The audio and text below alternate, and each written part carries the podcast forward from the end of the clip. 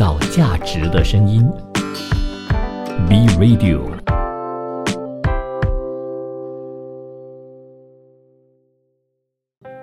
守候一份酿造美丽的坚持，邂逅一段葡萄酒里窖藏的故事。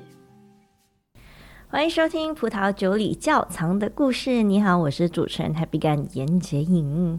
呃，今天我的声音有点小小的沙哑，因为前几天太不听话了，半夜吃榴莲，结果第二天的时候，就是也就是昨天啦，昨天的时候就开始喉咙不舒服啊，然后我的舌头还长了一粒一粒东西，特别特别疼，然后呢。诶，有点小发烧，所以呢，大家还是不要在半夜吃榴莲好了。因为我有另外一个朋友也是在半夜吃榴莲，有同样的一个情况。好，我们现在回来呢，讲一讲我们的我的这一次的法国酒庄之访哦。但是上个上一期的时候就跟大家讲了，我们去到了香槟区嘛，对不对？我们呢在香槟区呢就待了三天半。三天半的时间里面呢，我们大概拜访了十五家左右哦。那我们其实刚就在上一期的时候有跟大家讲，我们原本要去拜访 Frederick Salvat 的嘛，但是因为他的家人刚好中了 COVID，所以呢我们就没有办法过去见他。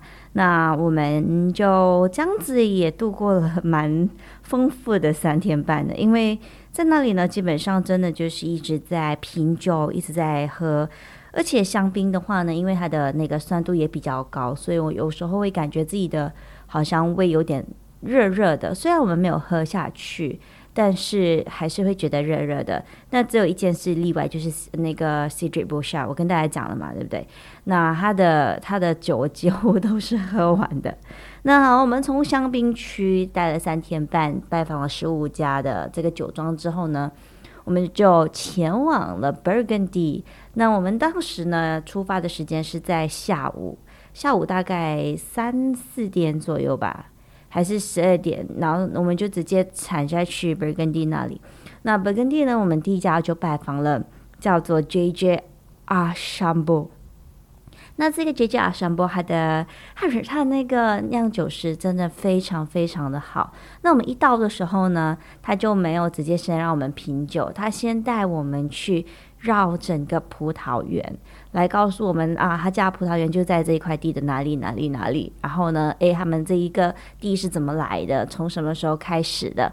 所以我觉得他这样子就好温馨哦。那我老板就说：“你真的是很幸运，在过去他们自己来的时候呢，都是自己去那边慢慢的探索自己的，自己去慢慢的找到底这一块田地是什么田地，那一块田地是什么田地这样子。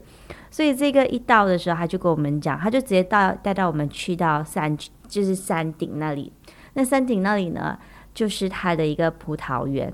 那他就带我们再往下一点点走。”那些都是特级园啦，然后嗯，就是一级园这样子的，都超级，我觉得真的是超暖心的。还会跟我们，我们就真的是站在那个山丘上，你知道吗？那我们从山丘上往下望哦，他就跟我们说啊，你看一下啊，在这个前面的这个教堂附近的这个是什么什么什么谁的地？然后呢，你再往哪里哪里看的话呢，又是哪一个又是 D 他们的这个。那非常有名的 DRC 啦，那边就是乐花的啦，然后这里又是谁的啦？那里是谁的啦？然后是这个什么地啦？是 Richbo 啦，还是啊？然后那些什么 Le Chouchou 啦，然后就是非常厉害的 La Tasha 都有。所以呢，他就给我们介绍了这些这些地在哪一个位置。哇，我跟你们说，那个风景真的是超级漂亮的。我们去的时候呢，大概是在五。差不多五点了吧，五点半左右，所以我们可以稍微看到有一点点那种夕阳落下的那种场景，超级美的，真的超美。而且呢，我们这次去法国，意外的，他们说。这个天气呢，不像当时应该要有的天气，因为我们这次去的时候是偏热的，然后呢，太阳是很多的。我男朋友说他之前去的时候呢，就是经常都会有乌云啊，这样子遮遮的，然后就没有太多的阳光。我们这次去就意外的非常多的阳光，可能我带着阳光去吧。啊，那那这是废话哈。然后他就带我们这样子看了之后呢，我们再回去他的 cellar 里面，也就是他的酒窖里面。你知道他们的屋子真的都都蛮特别的，就是我们我们家我们马来西亚的家，对不对？就是一间家嘛。那他们的家几乎都有地下室的，而且他们地下室很大很大，因为他们要放酒嘛。所以呢，呃，我们就先我们去到那个香槟的时候，他们的地下室一定要非常大，因为他们通常都是先 H 个三四年了之后才拿出来卖的，因为他们要设立啦等等的。所以你知道，在勃艮第的这一家呢，我们一去到他的那个酒窖，他这个酒窖不是他主要的酒窖，只是给大家去那边品品酒的。所以那时候我们喝的是二零二零年。它的酒，二零二零年那个酒体是非常非常饱满的。那我们其实真的是挺意外的，因为呢，皮诺诺就是呃黑皮诺，它的皮其实相对来说比较薄，酿出的酒很难达到这么饱满的酒体。这是让我们挺意外的，因为黑皮诺嘛，那那个呃，Y Maker 他就说了，这主要是二零二零年的那个天气是比较炎热的，所以呢，它的葡萄汁就比较少，所以它的整个酒体也比较饱满一点，然后我们就喝起来哦，其实还还真的是蛮不错喝的。如果你自己本身很喜欢酒体饱满的，那。这这支的话，其实我自己本身也蛮推荐的，再加上他的外美客人又好呢，又善良呢，又带我们到处去走呢，所以怎么样都要支持一下这个外美客的。大家真的是可以去买来喝看看，它叫 J J 阿香波。那它的酒呢，其实都是 organic 以上的，因为在那里呢，他们很 Burgundy 其实不大嘛，那。很多都是挨着彼此的，就是他们的那个田地啊，都是挨着彼此的，所以就导致了今天我如果施施农药啊，或者是杀虫剂，我会影响到隔壁的。那他们基本上呢，都会尽量减少这些化学药物的那些使用，又或者是化学肥料这些使用，因为它一用的话呢，就会导致其他人的那个园地呢，可能也会被感染到。因为呢，他们的葡萄园，你看呐，这样子一排一排的这个葡萄藤，对不对？那你这一排，这这里算起了一二三四五五排是你的，但是接下来的前面或后面都不是自己的，所以呢，他们都会做一个 marking 在那边。创造价值的声音，Be Radio。欢迎回来，葡萄酒里窖藏的故事。你好，我是主持人 Happy 感眼睛。刚刚有讲了，我们在 Burgundy 那里很少就是 Winemaker 他们会用农药的嘛，对不对？但这只是其中一个，就是不想影响到隔壁邻居的这个田地是其中一个因素。另外一个因素呢，就是 Burgundy 的 winemaker 他们是非常非常尊敬 Dewa 的，就是 respect to the Dewa。几乎呢，我去到每一个就是 winemaker 那里呢，听他讲解他们的 philosophy 的时候，都会听到说他们是很 respect Dewa 的。就是他们很尊敬他们的风土，所以他们在他们的土壤呢不会土多加一些东西来破坏它的土质，因为在 Burgundy 的这块地呢，可以真的是说得天独厚的。因为他们的整个土壤的结构啊，包括他们的 limestone 啊、chalk 啊等等的，都是非常适合就是种植 Pinot Noir 的一个一个地方。那如果说他们再加一些好像什么肥料啊之类的等等的这些东西，或者是一些化学药物，它会影响到这个葡萄藤的生长，因为他们相信呢，这个土呢，他们是有。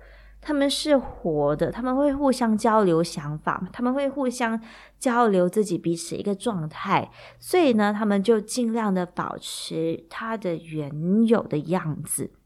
所以很多的那个酿酒师都花很多的精力在于种植方面，原因是因为他们想要呈现出葡萄原有的一个状态。这我在上一期的话呢，也跟大家分享过了。所以呢，我们去了这个 JJ 的这个地方之后呢，我们就我们就在诶待了，我们就在 Born 那里呢待了一个晚上。那我们在隔天的时候呢，又去拜访了五家。其实这五家里面呢，让我自己本身还蛮还蛮喜欢的是卡斯达涅。卡斯达涅呢，他的酒 j e h o m e 卡斯达涅，他是一个很可爱的人，然后呃。就是一个，你就跟他相处，你会觉得很开心，而且你知道他的头发哦，特别的亮，特别的好看。他是他身他的身形呢，有一点，有一点，有一点重量级的，你知道吗？不是有一点是还蛮重量级的。可是你看他的头发，因为他他说他没有时间去剪头发，所以他留了有点长。他头发是是那种滑滑亮亮，然后有一点银灰银色这样子，哇，超级好看！我就看着他的头发，我就跟他说。你有特别去做 treatment 吗？他说 没有，他发型，他的头发的发质本来就是这个样子。然后他也给我看他的女儿，那个发质哇，真的是遗传他老爸非常的好，很滑很滑，然后呢会透亮透亮的感觉，看了我就觉得好羡慕。然后他就开他就开玩笑跟我说，怎么样？你是羡慕我的头发的？对啊，超级羡慕我的。他自己本身也是一个音乐家。他他是没有意外的话，他是吹 saxophone 的，还是吹吹 trumpet？我有点忘了。然后他就他就当天晚上就接待了我们之后呢，他要赶去另外一个 orchestra 帮他朋友演奏，因为他们可能缺人，所以他就是义务的去演奏这样子。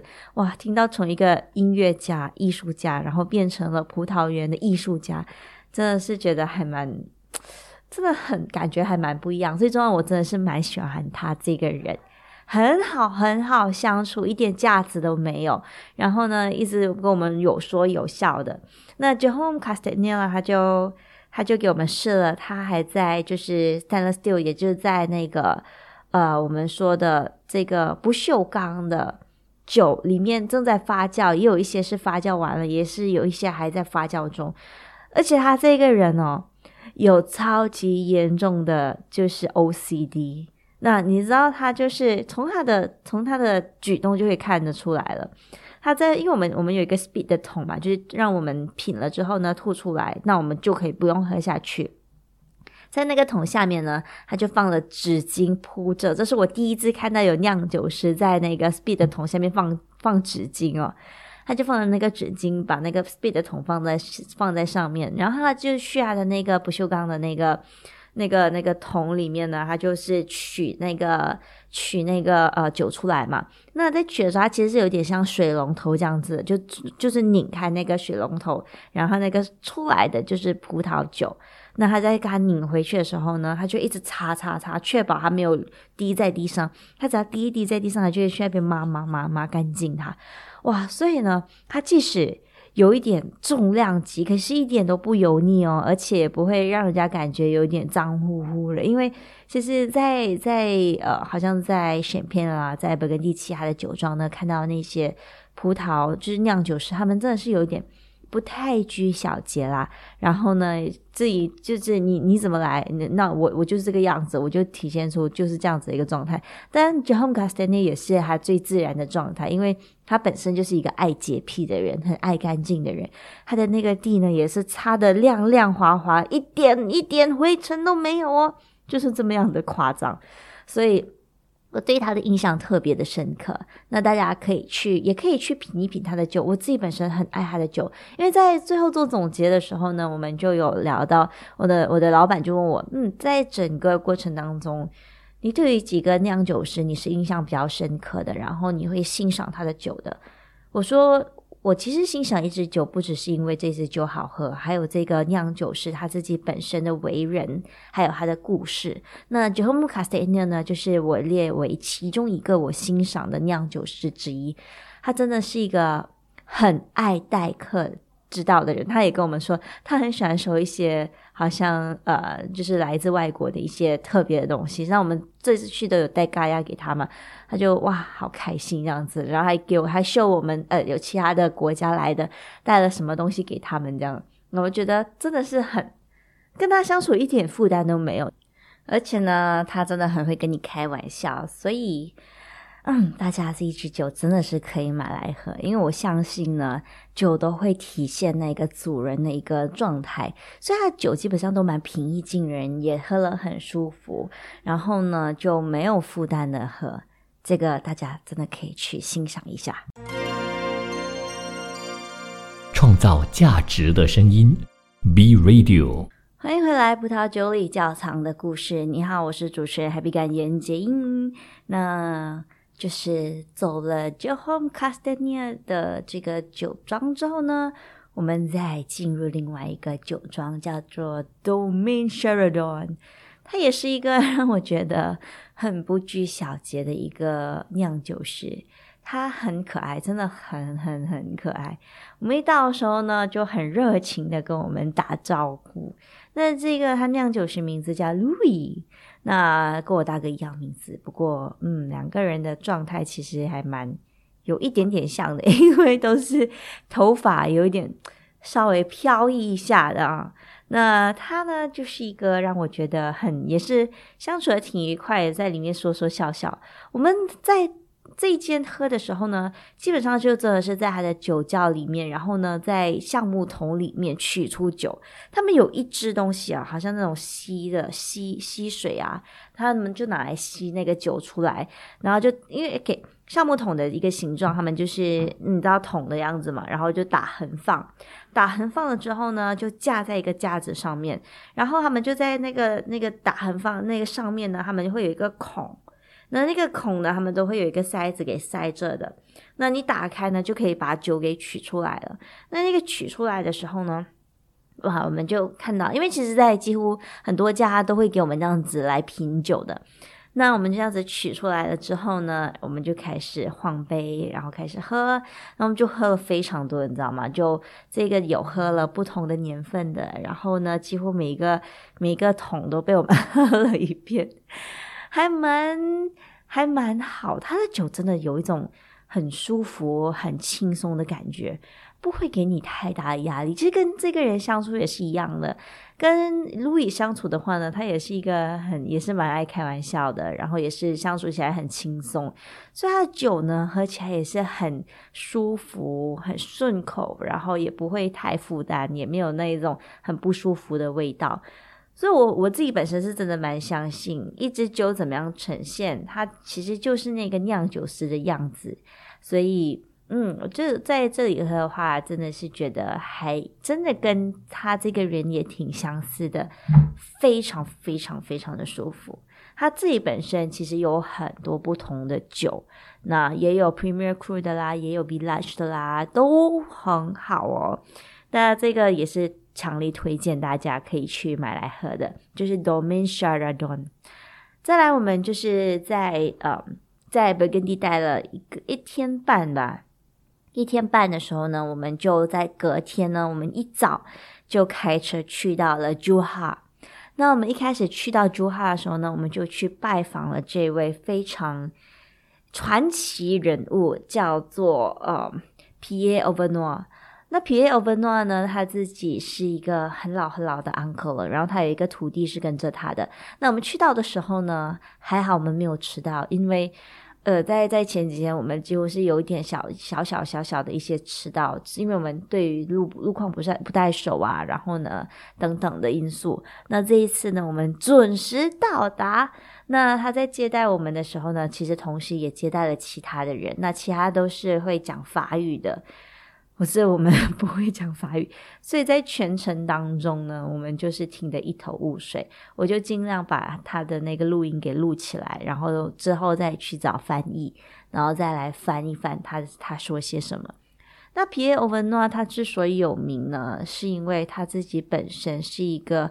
很有自己坚持的一个酿酒师，比尔温诺今年已经很年迈了。我们一到的时候呢，他有开门迎接我们一下，那之后呢就也没有再出现了，因为可能年有到了一定年纪要要休息嘛。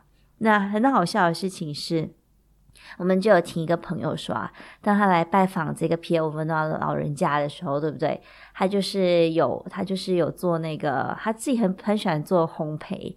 那就做烘焙了之后呢，他就把面包啊，很喜欢送人这样子，所以他当时呢就把这个呃面这个这个 Salvador，然后就就带走了。然后后来呢，他知道这个人他接接下来要去另外一个他的朋友家，然后他就他就说啊，那我也多多带给你一个，那你记得把这个面包呢，就是转送给他，他很爱我的面包。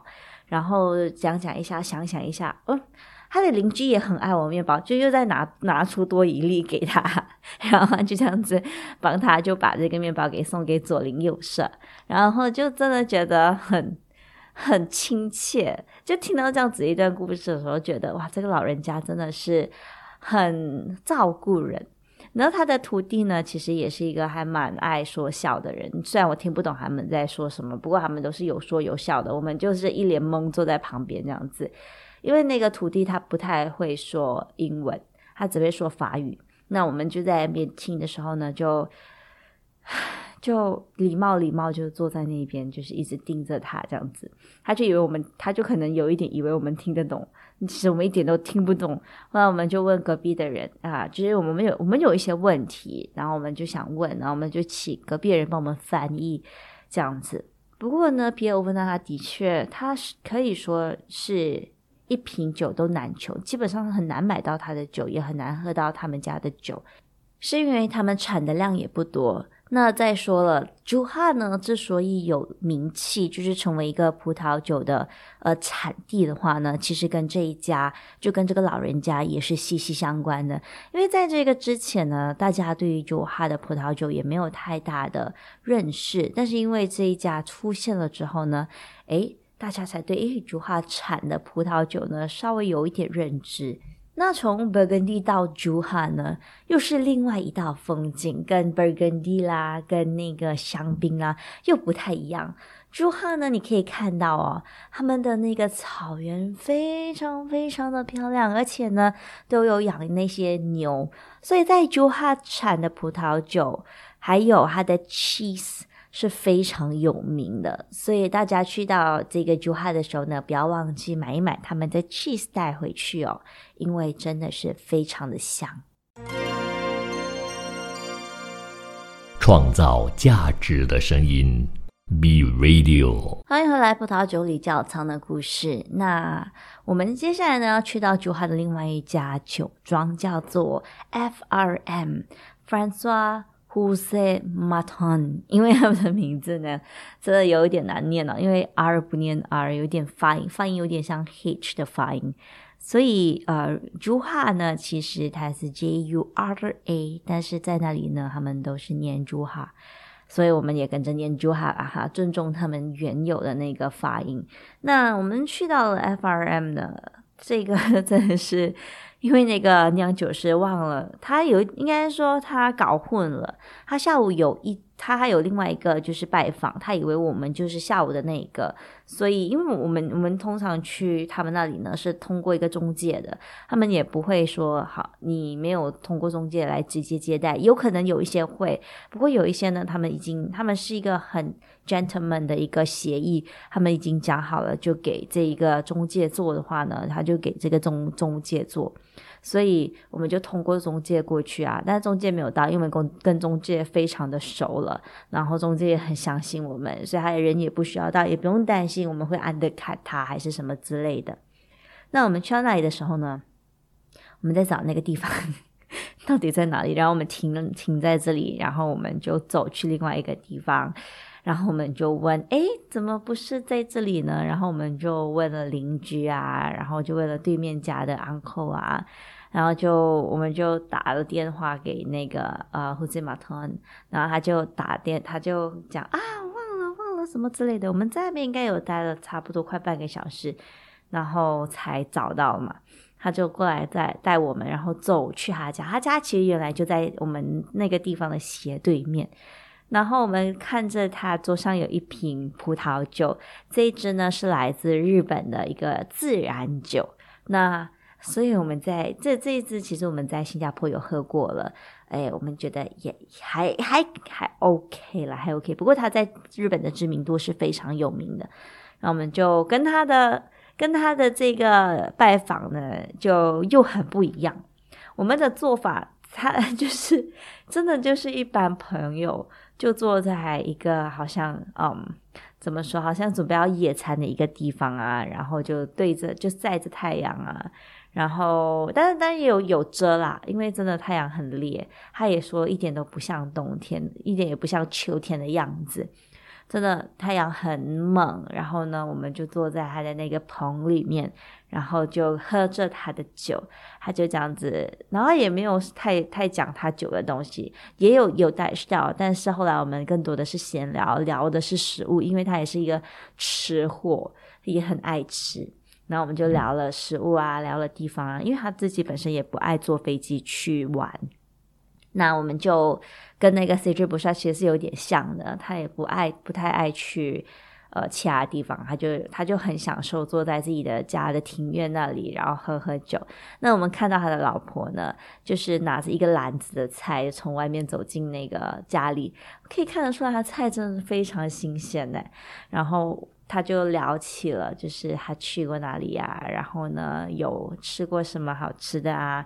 然后喝过什么好喝的？啊？我们也聊了我们的这个行程，也说了一些马来西亚的特产等等的。其实我在那边呢，很推荐就是马来西亚的食物，因为我真的觉得马来西亚的食物太好吃了。我跟大家讲一个小插曲哦。在那里呢，都是一直吃 French dining 嘛，对不对？一直都在 French dining，French dining，French dining，吃到我已经发脾气了。为什么呢？是因为我真的觉得很耗时间，我他们他们觉得是一个 lifestyle，是一个享受，是一个你忙了一整天之后呢，就应该要好好的坐下来，然后呢欣赏一下食物，慢慢的品酒，这样子慢慢的聊天。可是我对于这样的 lifestyle 我有点不太适应，因为几乎每一天都是这个样子。我因为因为我自己本身就觉得我不太需要太多 cars，我只要一个 main course，因为我不会不是很饿，而且那边的东西都有很多的奶制品，吃我觉得有点小腻。那我们就坐在那里的时候就开始呃，就就就因为我我通常都会点 either 是 starter 或者是 main course 而已嘛。那我点 starter 的话，大家就一起来，然后接下来的那个 main course 还有 dessert 我都要等他们吃完，再不然我就是点 main course 的话呢，他们先来 starter，然后呢我就这样子一直看着他们，这样子我就边喝酒边做其他的，然后呢聊天，然后过后 starter 到的时候呢，诶，在大家一起吃 starter，所以他们的方式是你即使只有一份 main course，你要等大家吃到 main course 的时候呢，再一起吃。